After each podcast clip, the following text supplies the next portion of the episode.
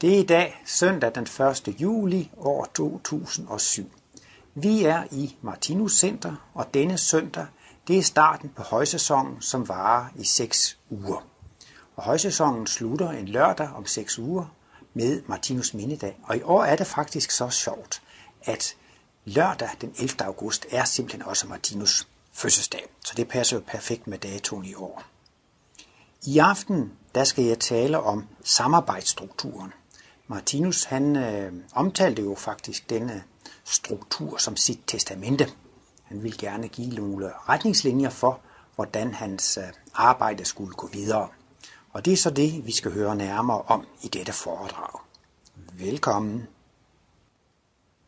Jeg vil gerne øh, tale i aften om samarbejdsstrukturen.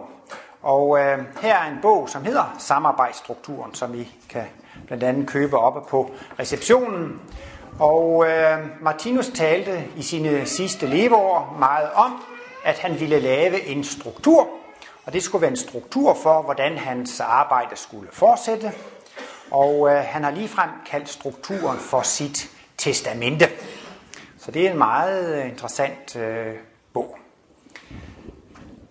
For 45 år siden, så var søndag, så var den 1. juli også en søndag.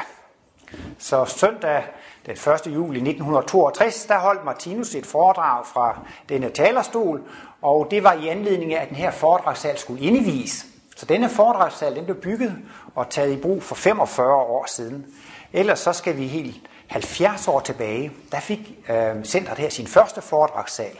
Det ligger, på, det, lå, det ligger der, hvor, den lå der, hvor nu Basto Christensens sommerhus ligger. Og den anden foredragssal, det er jo annexet, hvor der nu er medarbejderbolig, og det her det er så den øh, tredje foredragssal. Og ved den lejlighed, da den blev indviet, holdt Martinus et fantastisk godt foredrag. Det hed Guds øjne. Og det er blevet gengivet i Kosmos. Det var jo juli, så det er et julinummer, og det er gengivet i Kosmos nummer 7, 1992. Og der sagde Martinus, synes jeg så smukt, at formålet med dette center her, det er at lære menneskene at se med Guds øjne. Og Martinus har jo netop lavet et evigt verdensbillede, for at man skal lære at se på tingene ud fra en evig synsvinkel. Ud fra, når man ser alt under evighedens og uendelighedens synsvinkel, så går alting op, og alt jævner sig ud og bliver retfærdigt og, og fornuftigt. Så det er et meget stort formål med dette center, at lære menneskene at se, at alt er så godt. Og så var Martinus inde på, at her havde vi en rigtig god træningsplads. Her kunne vi træne og øve os i at være gode og kærlige og venlige ved hinanden. Øhm, det er måske lidt højt travlt, men jeg vil alligevel gerne referere til noget af det, Martinus sagde, jeg tror det var 1936, da han indvidede flaget heroppe. Øh, så gik han ind på det her sted, hvor det står i Bibelen, at man skal tage skoen af, når man er på hellig mark. Det var noget med Moses, han så tørnebusken brænde. Han fik altså nærmest, han fik et kosmisk glimt, og så var det jo Gud sagde til ham, at nu skulle han tage skoen af, Øh, og fordi han stod på hellig mark, altså han skulle have lidt respekt for det sted, han stod på. Og Martinus mente det jo sådan lidt i overført betydning, at man skulle altså også have sådan lidt, lidt respekt for dette sted. Netop fordi, at det er et sted, hvor man kan træne en god og en kærlig væremåde op. Og øhm, hvad er så den struktur, man skal arbejde efter? Ja, hvis man skulle gøre det meget kort, så kan man jo sige, at denne samarbejdsstruktur, den er selvfølgelig baseret på kærligheden. Det er jo det, det drejer sig om. Og øh, på en måde kunne man også godt sige, at livets bog, alle syv bind, det er jo faktisk samarbejdsstrukturen. Der står jo alt om, hvordan man skal øh, samarbejde. Men derfor kan det alligevel godt være rart at få det øh, pindet lidt ud i øh, detaljer. Man kan sige desværre, så øh, nåede Martinus ikke selv at få skrevet denne bog færdig, denne samarbejdsstruktur. Den nåede han ikke selv at få, få skrevet færdig. Øhm, jeg vil også gerne lige referere til, at øh, i 1975, øh, det var ganske vist ikke den 1. juli, det var vist den 29. juni, men der indledte Martinus øh, sæsonen her med en velkomsttale. Altså den velkomsttale, han holdt her i centret i 1975. Den har også været i Kosmos, og den var der i, øh, i juli-nummer i 2004. Det er kun tre, tre år siden. Og der stod Martinus netop fortalt om de planer, han havde for fremtiden, hvad der var, han gerne ville lave. Og øh, Martinus, han ville gerne, han havde faktisk fire projekter i gang på sine gamle dage. Og der var han altså 85 år, så han havde ikke så stor arbejdskapacitet. Han sagde, han ville gerne skrive en en præsentationsbog af hele sit værk, og den skulle hedde Det tredje testamente. Han vil gerne forklare for offentligheden, hvad, hvad er det egentlig for noget, vi arbejder med her? Og det sagde Martinus, det kan jo være lidt svært at forklare, hvad er det egentlig for noget, vi arbejder med her på stedet. Men han formulerede det alligevel meget slående. Han sagde, det vi arbejder med, det er at skabe en ny verdenskultur. Og det synes jeg er sådan et meget træffende begreb. Hvad er formålet med Martinus kosmologi? Hvad er formålet med åndsvidenskaben? Hvad er formålet med det her center? Det er at være med til at skabe en ny verdenskultur. Så det er jo også virkelig, øh, hvad skal man sige, store ord og, og, og et, øh, et stort mål at, at have. Og der sagde han jo så også, ja, øhm, ja, det var 1971, der begyndte han at skrive på det tredje testamente, og så sagde han jo så næste sommer, og øh, nu håber jeg så at være færdig med den her bog om et år. Hvis jeg nu øh, helbredet holder, så er jeg nok færdig med den her bog om et år. Så kom han jo så igen næste sommer og bød velkommen og sagde, ja, jeg sidder og skriver på en bog, det tredje testamente, og nu håber jeg, at den bliver færdig til næste år. Og så kom han jo så næste år og bød velkommen, ja, hvis helbredet holder, så håber jeg på, at den bliver færdig til næste år. Men til sidst så sagde Martinus, nu lover jeg ikke noget.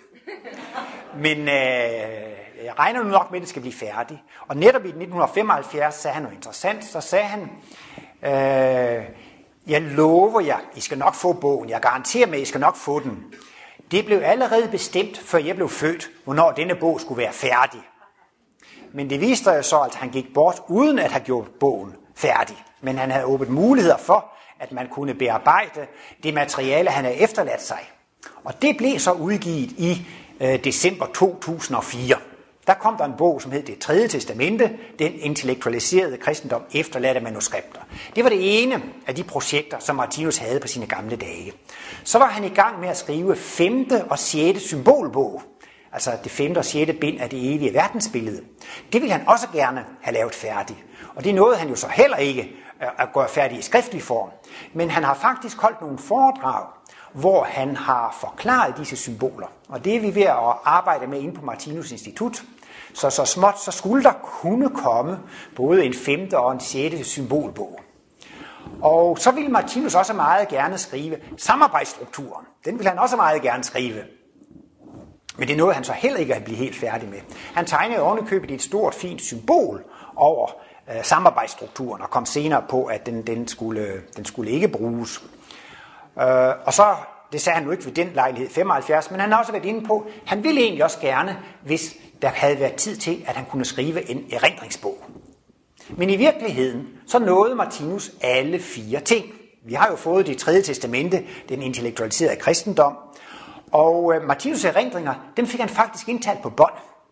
Sam Singlersen, som jo i 66 år har været redaktør af Kryds og Tværsbladet, vi kalder ham jo også for Kryds og Tværs sammen, han har jo på et tidspunkt udgivet Martinus' erindringer på sit forlag, Singlersens forlag, og øh, det er så lavet på basis af de her båndoptagelser.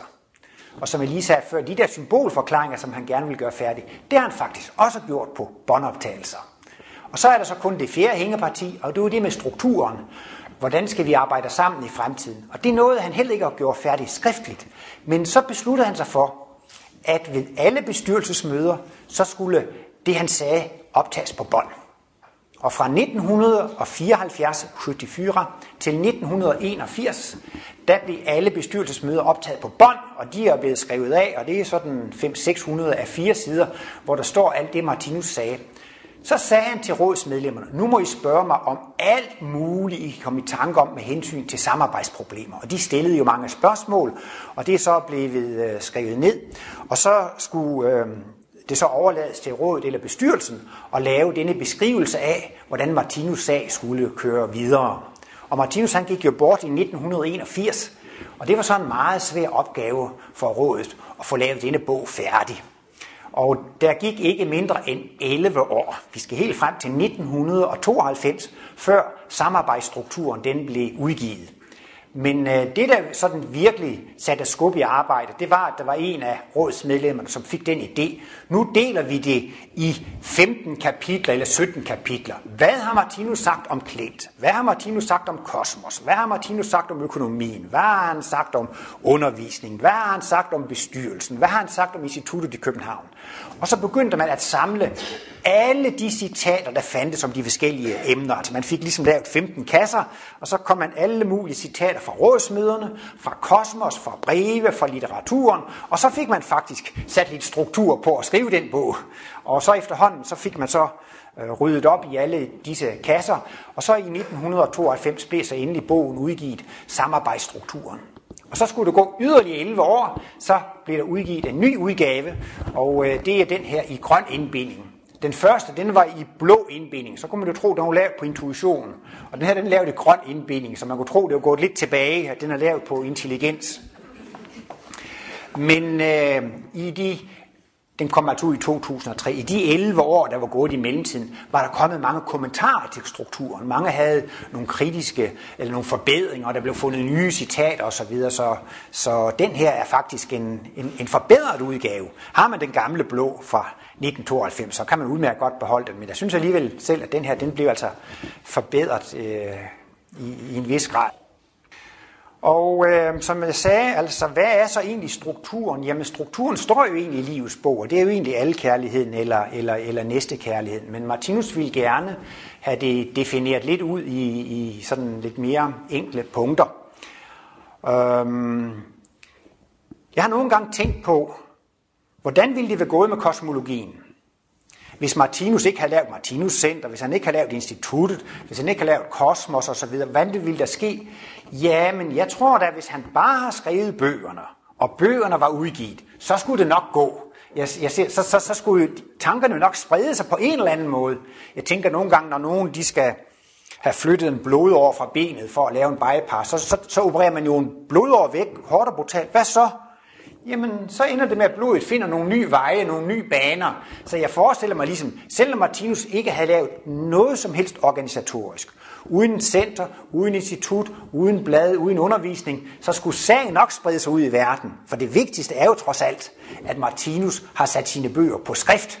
Men det er interessant at se, det hørte alligevel med til Martinus mission og værk, ikke blot at være forfatter, men faktisk også at være organisator. Han var jo en glimrende organisator. Han organiserede Martinus Institut. Han organiserede centret her. Og så følte han altså også, at det hørte med til hans arbejde at organisere de fortsatte samarbejde. Og det lyder måske meget enkelt, men man kan faktisk godt sige, at noget af det enkleste i strukturen, og som var meget vigtigt for Martinus, det var simpelthen et hovedpunkt i strukturen, det er, at der skulle være en bestyrelse eller et råd, som skulle bestemme efter Martinus. Han har jo ligefrem brugt en sådan formulering, efter min bortgang, så er rådets vilje min vilje. Så lige så snart Martinus var gået bort, så fulgte han jo sagen fra den åndelige side og forsyn dermed, ikke sandt? Og der udtrykte Martinus, rådets vilje, det er min vilje. Og det er altså virkelig et hovedpunkt, eller et kernepunkt i samarbejdsstrukturen, at Martinus ville have, at sådan skulle det være, at det var rådet, som tog disse beslutninger, og det skulle man så på en eller anden måde øh, respektere eller, eller følge rådets beslutninger. Så det, og de brugte mange, mange møder på at snakke om, hvordan det skulle fungere med rådet. Martinus han ønskede jo til hver en pris at undgå, at der skulle være tale om magtmisbrug. Der var engang en svensk politiker, som sagde, jamen politik, det går ud på at få magt. Det er jo klart, altså er man i opposition, så gælder det om at tage magten fra regeringen. Og sådan er det jo alt politik. Og han sagde ganske enkelt, hvis man ikke vil have magt, så har man ikke noget at gøre i politik. Altså vi gider ikke have med politikere at gøre, som ikke vil have magt.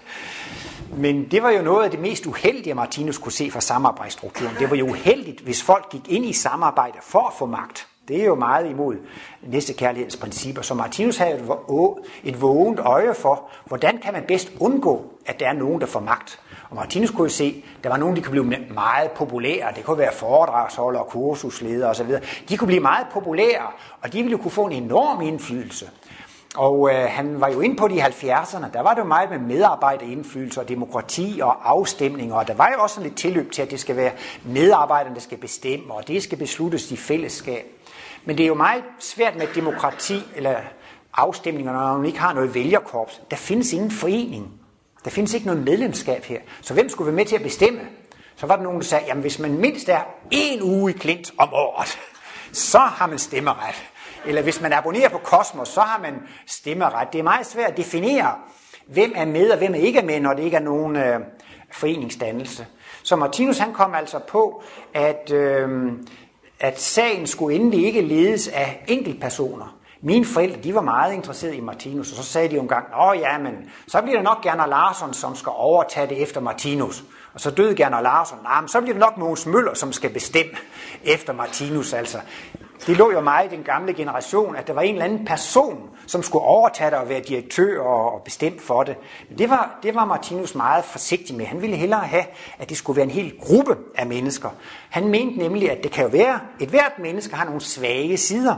Men hvis man så sidder sammen i en gruppe, så hvis et menneske har en svag side, så kan de andre måske veje den der, øh, opveje den der svage side. Så derfor ville han have, at det hele tiden skulle være en gruppe, som skulle være den højeste instans, som skulle træffe beslutninger.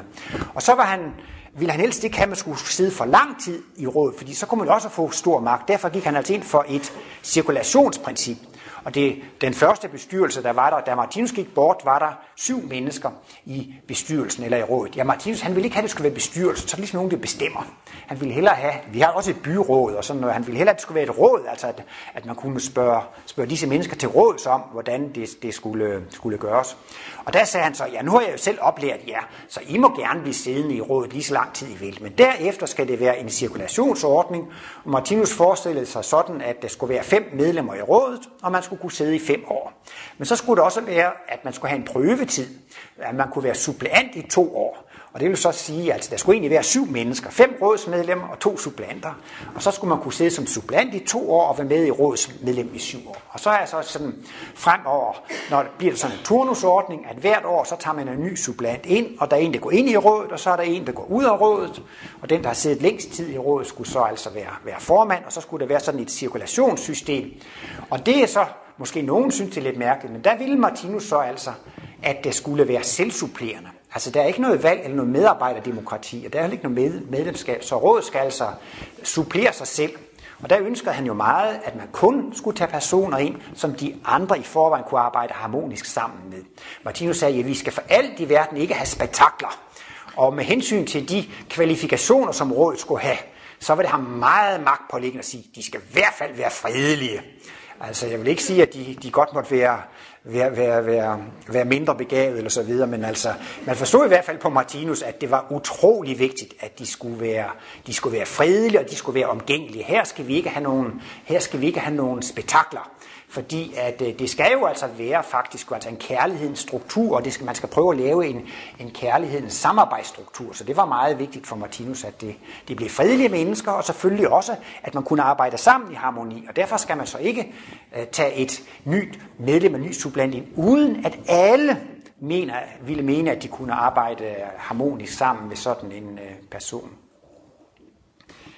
Det er klart, at alle mennesker, de er udvalgt til det, de gør. Hvis der er en bank, som skal gå bankerot, og der er en bestyrelse, jamen så er de mennesker også udvalgt af forsyn til at sidde i den bestyrelse.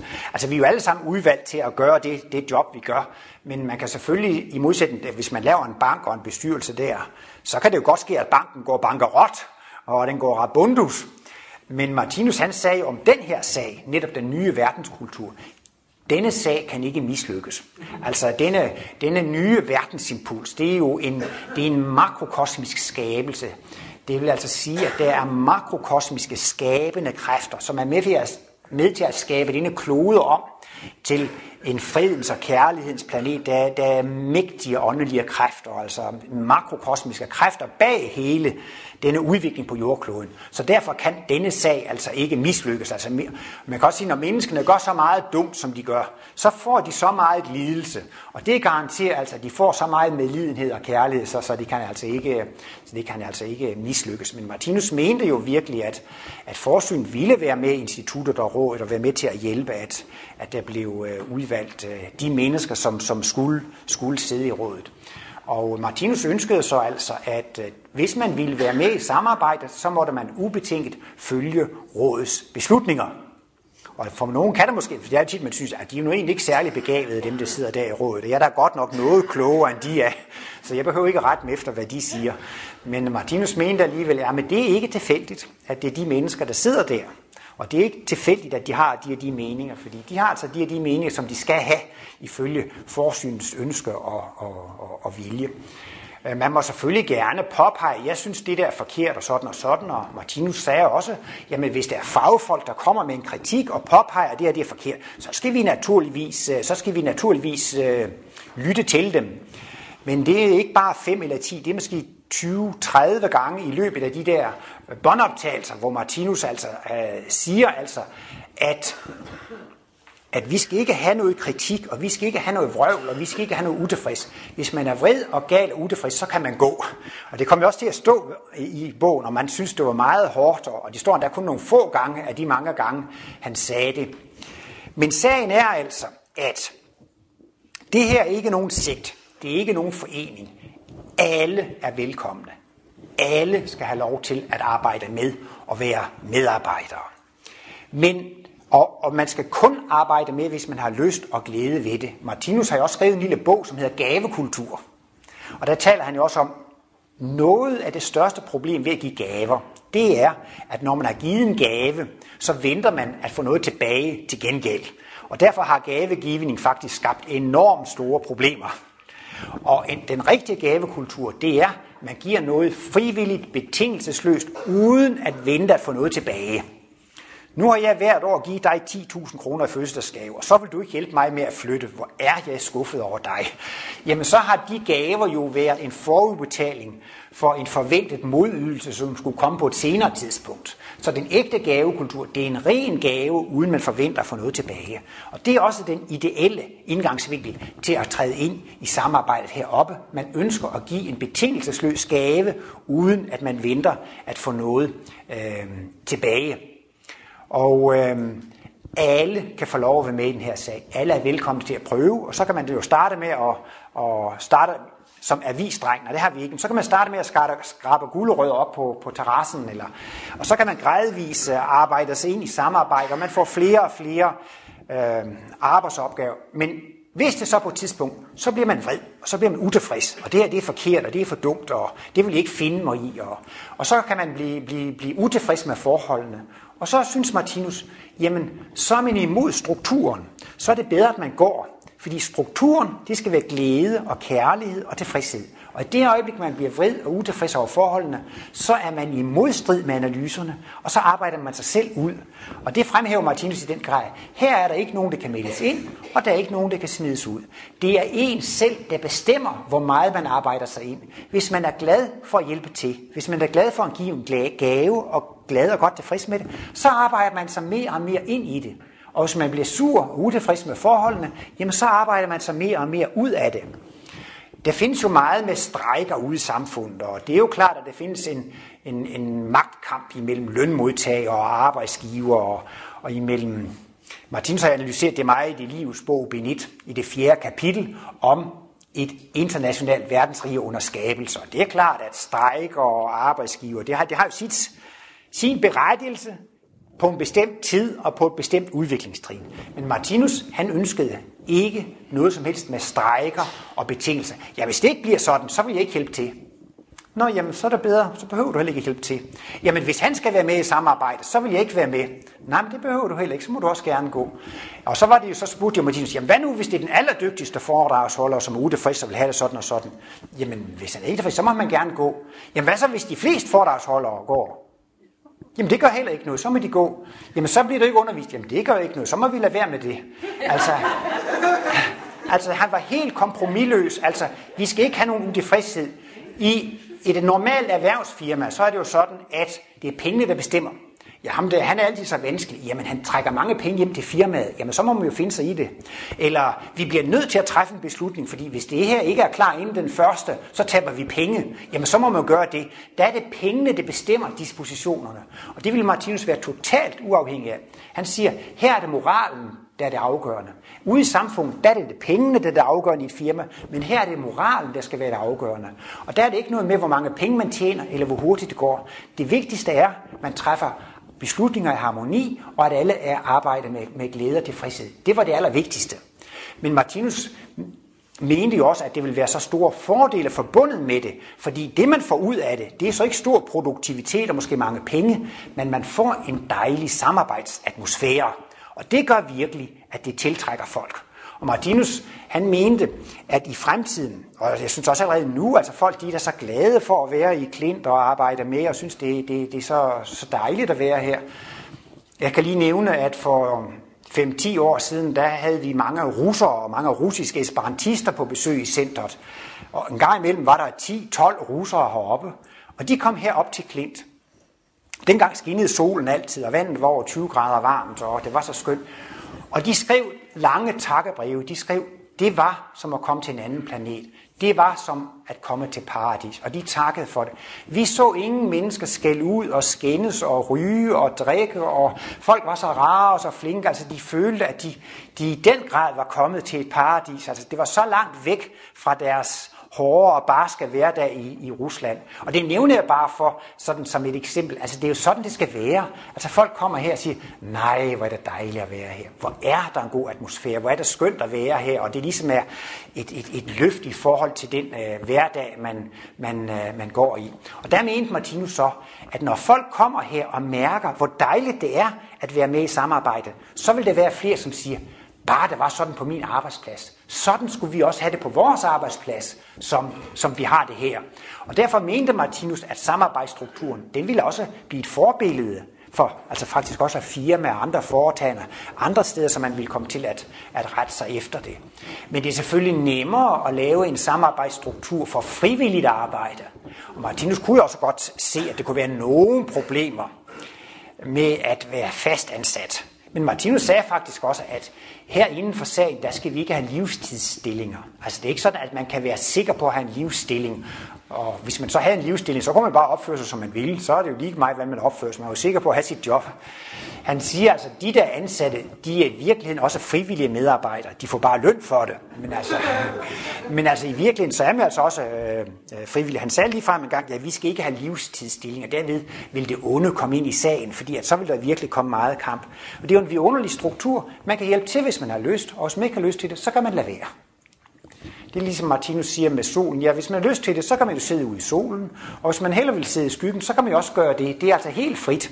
Og sådan er det også med hensyn til at læse livets bog. Det er fuldstændig frivilligt, om man vil læse i den eller ikke vil, vil, vil læse i den. Martinus sagde også, at alle mennesker, som læser livets bog, de er også medarbejdere. Også de, der abonnerer på Kosmos eller giver gaver eller på en eller anden måde, så støtter man det også, hvis man er meget optaget af analyserne og studerer analyserne og prøver at få det ind i sin bevidsthed, jamen så er man jo meget med i den her sag. Hvis man så bliver sur på polanalyserne og pakker bøgerne ned og, og stiller dem ned i kælderen, og bliver sur på analyserne, jamen så arbejder man sig jo selv ud af det, fordi så vil man ikke høre tale om det mere. Men altså, det er også så vidunderligt med det her. Der er ikke nogen, der bestemmer. I virkeligheden er det en selv, som er den helt afgørende kraft. Man arbejder sig selv ind, og man arbejder sig selv ud, alt efter ens kærlighed og lyst til, øh, til sagen. Og Martinus han mente jo så også, altså, at man jo faktisk skulle, skulle hjælpe rådet. Det kan godt se, Martinus sagde jo selv mange gange, ja, det kan jo godt se ud som om, at jeg tager nogle helt tossede beslutninger, og folk synes, det er helt tosset, det jeg bestemmer mig for. Men jeg er altså nødt til at følge de kosmiske impulser, som jeg får, og Martinus fik jo altså nogle impulser, og, og, og han kunne mærke, sådan skulle det være, selvom det til syneladende ikke så ud til at være så klogt. Og det kan også godt være, at der er mange mennesker, som synes, at råds eller bestyrelsens dispositioner er forkerte.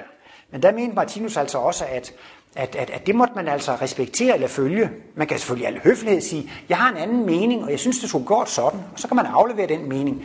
Men det er også nogen, som så bliver vrede og sure over, at man ikke retter sig efter det, man siger. Og så kan det ligefrem være, at man begynder at gå og kritisere rådet. Man kan ligefrem gå så vidt man bagtaler. Hver gang man snakker om nogen, så taler man dårligt om rådet. Og man kan måske ligefrem drive næsten en politisk kampagne mod undervisningsgruppen, eller klint, eller instituttet, eller rådet. Og hver eneste gang man snakker, om, så skal I bare høre, hvor dumme de er, og hvor forkert de gør, osv. Og, og det må man da også øh, gerne gøre, hvis man vil det. Men det giver jo så sin egen karma og sine egne konsekvenser. Martinus sagde, man skal ikke sætte sig op imod rådet. Selvom, kan man sige, rådet gjorde noget dumt og noget forkert, så skulle man snart beskytte dem og hjælpe dem, end at skille dem ud og lave kampagne imod dem. Og Martinus han brugte selv det udtryk, at der blev dannet en kærlighedsvold rundt omkring ham. En kærlighedsvold. Martinus han refererer selv til det i den her bog, Den intellektualiserede kristendom, som kom i 2004. Der refererer han noget til, at Moses, han hørte jo Gud tale til sig, og der fik Moses faktisk besked på, at han skulle føre jøderne til det forjættede land, og han skulle gøre en lang række ting. Og Moses har jo lige ved at frasige sig arbejde, for han kunne ikke rigtig forestille sig, hvordan skulle han alene mand føre det her folk rundt i ørkenen i 40 år i sult, og hvordan skulle han gøre alt det? Han kunne ligesom ikke forestille sig, hvordan skulle jeg kunne, kunne klare hele det store arbejde? Og der siger Martinus så også, i denne bog, at da han under indvielsen oplevede det her med, at Kristusfiguren gik ind i ham. Han så en lysstråle gå ud fra Kristusfiguren. Han så en jordklode dreje rundt i dette lys, og han forstod, at han skulle være med til at føre Kristusmissionen videre. Han skulle med til at fuldkommen gøre kristendommen, føre kristendommen frem til sin sluttelige sejr. Han skulle bidrage til, at alle mennesker på jorden blev kristne. Og så sad han der, lille mand, i et lille værelse inde på jagtvejen i en kurvestol, og han siger, hvis det havde været muligt under denne indvielsesproces, så ville han have protesteret, for han kunne slet ikke se, hvordan det skulle lade sig gøre for ham, ene lille mand, at føre sådan et stort verdensprojekt ud. Men han siger jo så, at så fik han jo hjælp og straks kom der jo en lille kreds af interesserede mennesker, og de lavede en kærlighedsvold rundt omkring ham. Det vil sige, at de hjalp ham og støttede ham og lånte ham penge og gav ham penge og arbejdede frivilligt osv. Og på samme måde skulle det også gerne dannes en slags kærlighedsvold rundt omkring rådet og rundt omkring instituttet. Det gør det jo allerhøjeste grad.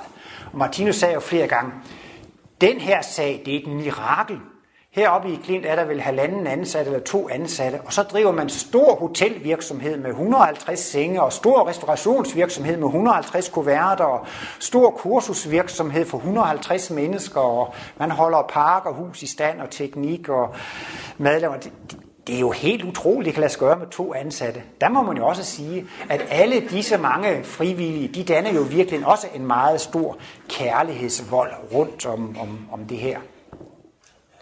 Nu lyder det måske sådan lidt, lidt højtravende, men, øh, men øh, Martinus han brugte det her udtryk med, at man kunne synde mod den hellige ånd. Det står et eller andet sted i øh, Bibelen, Jesus der siger det, at for synder mod den hellige ånd gives der ingen tilgivelse.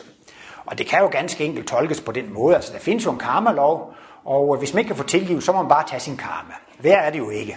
Altså, for synder mod den hellige ånd giver sig ingen tilgivelse, så må man tage sin karma. Men så findes der jo det her dispensationsprincip i forbindelse med syndernes forladelse. Hvis man i mellemtiden er kommet på bedre tanker og har lært at forstå det, så kan man slippe for det, fordi man har jo lært lektion i livets skole. Så er der ingen grund til, at jeg skal have mere lidelse på dette område, fordi så vil det jo ikke have nogen mening. Men Martinus var jo inde på, blandt andet i forbindelse med sine symboler, at der lå en magisk magt i det, altså der lå en højere kraft, der var, der var noget helligt, der var noget helligt i symbolerne. Derfor skal man ikke skænde symbolerne, man skal ikke brænde dem af, man skal ikke rykke dem i stykker, man skal ikke trampe på dem. Ligesom altså med et kors, det skal man ikke knække, man skal ikke brænde kors, man skal ikke spytte på kors og vælte på kors og knuse dem og brænde dem af osv. Men det sagde Martinus, det er jeg ikke med at gøre. Det sorterer under en helt anden magt, men der findes altså en magt, som gør altså, at, at man skal ikke synde mod, mod, mod hellige ting. Og nu er det så altså min tolkning, men altså, jeg mener altså også, at, at man skal altså heller ikke, som Martinus siger, sætte sig op mod råd, eller forfølge instituttet, eller bagtale, eller, eller, eller modarbejde det på den måde. Det må man også gerne gøre, men det har bare sin skæbne og, og sin karma, ikke sandt? Fordi der er altså lagt vældige kosmiske kræfter ned i Martinus sag, og den sag, som er udkrystalliseret omkring hans institut og, og, og, og, og hans center. Ikke sandt? Og det, det er altså virkelig, kan man sige, stærke, hellige kræfter, som, som går frem, uanset hvordan, hvordan man, hvordan, øh, man, man håndterer det. Men så er det jo mange, der siger, at det er jo rent pavestyre det her, det er jo gammel autoritært styre, altså her skal man bare, det er bare kæft, trit og retning, man skal bare gøre, som de siger, og, og, og, og, og, og dukke nakken. Men altså, man skal jo vide, at der er jo en højere styrelse, som står bag det hele. Og så har man jo også sin skæbne, så hvis, hvis man er sådan lidt på kollisionskursus i samarbejde, så er det jo altså to ting, som man især skal tænke på. Det er jo for det første, alt hvad man oplever, det er ens egen skæbne. Og for det andet, det er altså en højere magt. Det er en forsynsstyring bag det hele. Og Martinus har på et tidspunkt i Kosmos, jeg tror det var 1942, skrevet en lang artikel om kritikere af livets bog. Hvilken holdning kan man have til livets bog? Og der er nogen, de kunne forstå den, og de er jo helt på højde, og det er så det, Martinus kalder A-kritikere. Det er harmoniske ligevægtsmennesker, som faktisk er kommet så langt, at de kan se, at alt er så godt. Der er ikke noget at kritisere, der er ikke noget at være sur over. Så findes der nogen, han kalder for B-kritikere. de har fået en teoretisk forståelse af analyserne, men de kan godt føle sig uretfærdigt behandlet, og synes, det her det er forkert, selvom de har en vis forståelse. Og så findes der jo blandt andet materialister, de kan jo ikke snuppe livets bog, og så findes der nyreligiøse, de kan måske heller ikke, og gammelreligiøse, der har han så A, B, C, D, E-kritikere. Men jeg skal kun her nævne A-kritikere og B-kritikere, for det er det, der er mest interessant. Og det er altså dem, som har stiftet bekendtskab med åndsvidenskaben. Og der siger man så Martinus så om A-kritikerne. De ved, at Guds mølle maler langsomt. Tingene skal nok ordne sig, når tiden er inde. Og øh, han siger også, at en A-kritiker har tid til at vente, til Guds time er inde. Men nogle gange, så, og det lider jeg måske også selv lidt under, at det skal gå lidt hurtigere, nu skal vi have kosmologien ud, og de her, det er alle tiders. Så jeg synes, det skal gå lidt stærkere. Og så går man jo i gang med en lang række tiltag for, at de analyser skal sprede sig noget hurtigere. Men så en gang imellem, så får man jo så altså lidt modstand, og så går det måske ikke helt ligesom det går. Og så møder man Terkelsens vogter. Nej, så møder man Terskelens vogtere. Og det Martinus mener med udtrykket Terskelens vogtere, det er det, at man bliver bremset eller stoppet. Det kommer jo helt tilbage fra Bibelen af, hvor der står nogle keruber med blinkende svær øst og vest for paradiset, som ser til, at uberettiget ikke kommer ind i paradiset. Det er kun de gode og de rigtige, som må komme ind i paradiset. Der findes altså nogen, som vogter på, at man ikke kommer ind i paradiset. Og sådan er det faktisk også. For os vil det være at komme i paradiset at få kosmisk bevidsthed. Men der er nogen, der vogter, så vi ikke får lov til at få det. Og hvem er det så, det der vogter os? Det er vores egne dyriske sider. Det er vores egne ufærdige sider, der bremser os for ikke at komme ind i paradiset.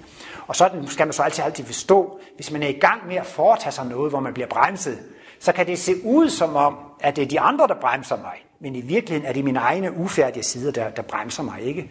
Og øh, så kan man sige, ja, men det er undervisningsudvalget, som ikke vil lade mig holde for dig, og de bremser mig, og de stopper mig, og det er råd, som stopper mig og bremser mig, og jeg får ikke lov. Og, og der mener Martinus så, at B-kritikere, de kan godt synes, at åndsvidenskaben, den er god og fin, og det er nogle dejlige analyser, men, og Martinus, han er også ok. Men altså, ham der, den medarbejder der, og hende der, altså, de er simpelthen bare så håbløse, og de stopper og bremser mig hele tiden.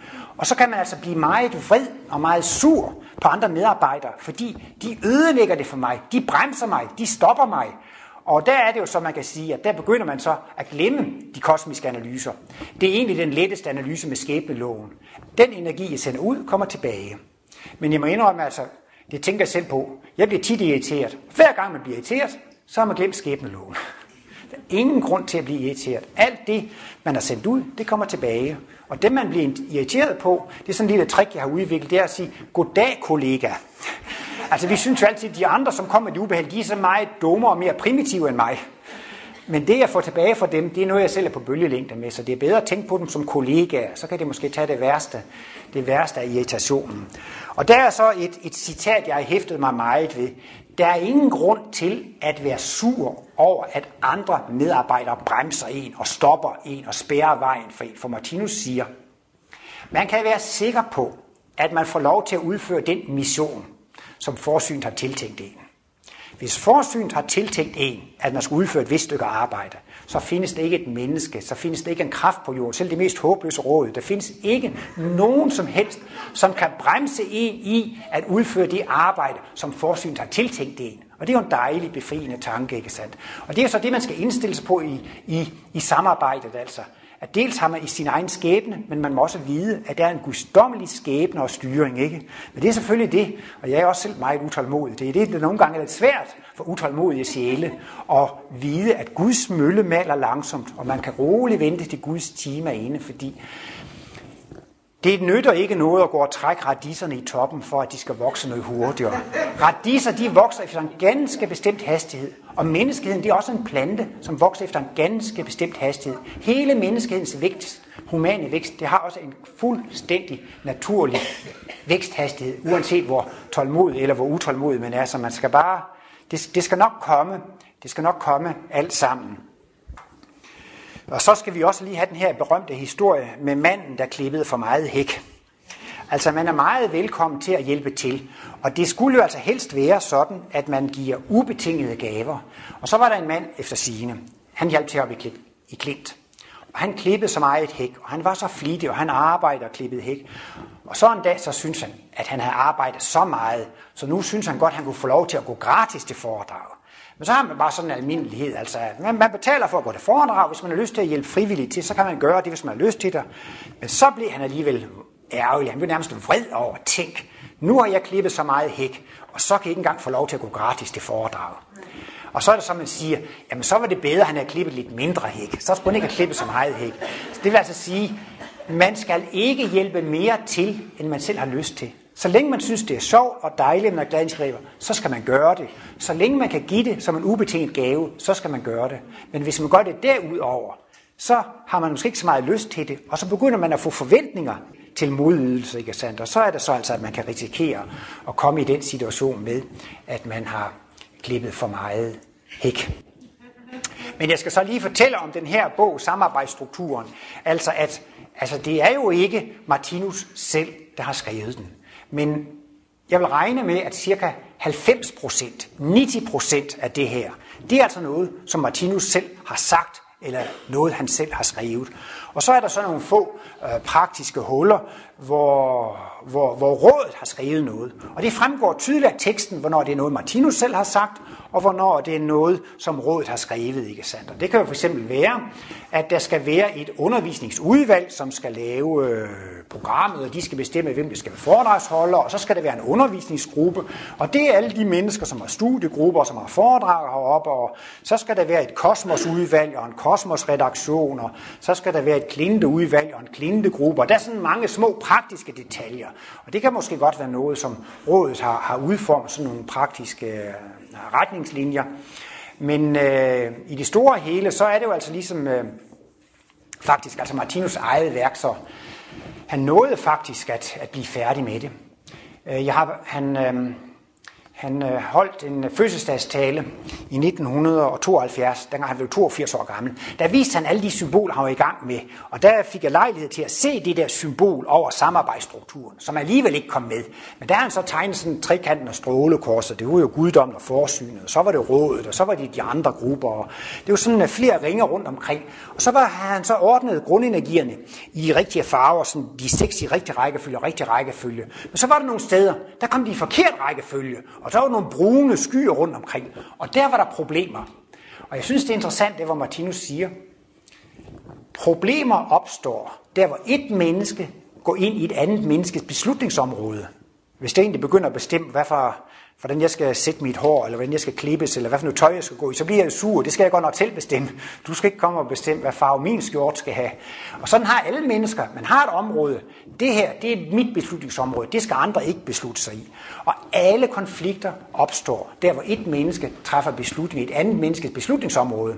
Det er også derfor, det er så svært at være gift, og man går op og ned af hinanden øh, hele dagen. Og så er det nogle gange, man føler sig lidt krænket, at en anden blander sig lidt der ønskede Martinus så, at altså ideelt set, så skulle undervisningsgrupper og kosmosgrupper og klintegrupper, alle de her grupper, de skulle have lov til at arbejde fuldstændig frit og uafhængigt af hinanden. Og egentlig så skulle rådet heller ikke blande sig i det. Han øhm, siger jo, at vores organers samarbejde, det er et forbillede på samarbejdsstrukturen. Alle organer arbejder sammen til fordel for de andre organer. Man kan godt sige, at i den her samarbejdsstruktur, så er rådet hovedet, eller hjernen på en måde, ikke, som tager de beslutninger. Men hjertet, det er jo meget vigtigt, for hvis hjertet ikke slår, så er organismen død. Og hjertet gør det jo ikke alene, fordi at... Øh, Lungerne skal til, for at man kan få ilt, og hvis man ikke kan få ilt, så kan hjertet ikke selv få, få ilt. Og vi forstår jo, at alle organer er lige vigtige og lige betydningsfulde, og hvert organ har sit samarbejde, og i vores organisme, så arbejder alle organerne sammen. Det kan ikke nytte noget, at så siger hjertet, ja, hvis det ikke bliver, som jeg vil have det, så strækker jeg. Eller så siger lungerne, ja, hvis det ikke bliver, som jeg vil have, så strækker jeg jamen så dør jo hele organismen. Men det er der overhovedet ikke tale om. Alle organer i vores organisme arbejder sammen til fordel for de andre organer. Og det sagde Martinus, det var et meget smukt øh, forbillede på det samarbejde, der skulle være inden for sagens struktur. Der skulle være en lang række organer, som skulle styre sig selv øh, sådan helt autonomt. Og øh, I ser jo også her, at man har valgt at sætte et urværk på forsiden, fordi Martinus sagde også, at samarbejde skulle helst ligesom være som et urværk. Hver lille hjul har sin betydning, og det er nogle gange, hvis bare man piller et hjul ud, hvis, der en, hvis man ikke kan få gjort rent op i centret, så stopper toiletterne, og så kan vi ikke gå på toilet, eller sådan, og så går det hele i stå. Eller. Så det er jo vigtigt, at alle, alle, alle hjul og det hele, det passer sammen i, i et stort øh, samarbejde. Men det kan jo opstå problemer, og så var det jo så meningen, at, at, at rådet skulle træde ind og forsøge at løse disse problemer. Men ideen med Martinus struktur, det var, at med denne bog i hånden, så burde man kunne løse alle problemer inden for sagen. Og det vil altså sige, at hvis der opstår en konflikt mellem to grupper, mellem to mennesker, så er meningen den, at man skal prøve med strukturen i hånden at løse problemet eller løse konflikten på, på den måde. Og som sagt, så, så er det jo altså tit sådan, at man må jo gribe i egen barm. Hvis man er meget vred og meget utilfreds og så videre, jamen, så er man jo ikke selv på kærlighedens bølgelængde, og så er det jo altså bedre, at man, man, man trækker sig ind til, at øh, man bliver, og så må sige, god igen. Men Martinus, han har garanteret, alle steder, hvor ufærdige mennesker arbejder sammen, der opstår der problemer. Bum. Og det er kun ufærdige medarbejdere, som er med i den her samarbejdsstruktur. Så derfor skal der opstå problemer, og det er også i kraft af det, man, man, øh, man udvikler sig. Altså, de kosmiske analyser, de er perfekte, men de mennesker, som interesserer sig for dem, de er ikke perfekte. Øh, vi er jo netop på vej til det, og derfor skal man jo ikke forveksle analyserne med de mennesker, som arbejder med analyserne. Og der er tit nogen, de kan blive helt forfærdet over, jamen er der sådan nogle problemer inden for sagen? Er der sådan nogle problemer? Ja, vidst er der så, fordi vi er ufærdige mennesker, ikke sandt? Og der er det jo så, at denne samarbejdsstruktur skal øh, kunne hjælpe med til at løse de problemer, som, øh, som måtte, måtte opstå. Men samarbejdsstrukturen altså, det er jo altså så, hvad kan man sige, en slags kærlighedens struktur, og i virkeligheden, så går det hele jo faktisk ud på at arbejde på den måde, som Jesus har, har, har, har forklaret. Altså det er jo at gå i, i Jesu fodspor, ikke sandt? Det er jo, Martinus, han var jo ikke ret meget for konkurrence. Han sagde også, det der med konkurrencesport, det uddør i fremtiden. Han brugte den her vidighed med, at hvis nu man har 100 meter løb, man løber op til målstregen, så ham, der kommer først op, så stopper han op før målstregen. Så siger han til de andre, nej, værsgo, gå I over først. Gå I over først. Jamen altså, så hører sporten jo op. Jamen han synes jo, det er synd, at de andre skal tabe. Han vil hellere selv tabe, end at andre skal tabe. Og så sagde Martinus, Jamen altså, hvis der skal konkurrere om noget inden for den her sal, inden for den her struktur, det man skulle konkurrere om, det er, hvem kan tage de største fornærmelser, de største forurettelser, uden at lade sig mærke med det. Man bliver uretfærdigt behandlet, og man bliver behandlet sådan og sådan. Der er noget at arbejde efter. Der mente han altså vores træning af. Det kan da godt være sådan savligt og til så er man bliver uretfærdigt behandlet, ikke sandt? Men det er så det, der ligger i øh, samarbejdsstrukturen. Men det er også det, Jesus forklarer i Gethsemane have, ikke sandt? Altså man kan sige, det var jo, det var uretfærdigt, at han skulle korsfæste. Han havde jo ikke gjort noget forkert. Men han skulle jo netop vise den nye løsning. Han skulle vise Kristusvejen. Martinus siger jo også, at korsfæstelsen, det var et kosmisk glimt for jordkloden. Efter korsfæstelsen var det ikke længere logisk at give igen og hævne sig. Men op til korsfæstelsen, så var det mest logiske at give igen og hævne sig og give igen med samme mønt, tand for tand og øje for øje. Man kunne simpelthen ikke se andre løsninger. Det er jo fuldstændig vanvittigt at hjælpe sine fjender og velsigne dem, der forfølger en. Det er jo, det er jo hul i hovedet. Så det kunne man ikke finde ud af. Men efter at Jesus havde vist det, fader forlad dem, de ved ikke, hvad de gør. Og det er jo altså også det, det er kernen i samarbejdsstrukturen. Selvom man bliver behandlet nok så uretfærdigt, ikke sandt? så skal man bede for dem, der gør det. Så det gælder om at gå, gå Kristusvejen. Så på en eller anden måde, så er det jo altså også ren kristendom, altså det, at man skal følge Jesus eksempel i hele samarbejdsstrukturen. Og Martinus siger jo altså også, at denne ny verdenskultur, kultur, som skal komme, det er jo en kristuskultur. Altså vi skal jo alle sammen komme til at opføre os ligesom Kristus.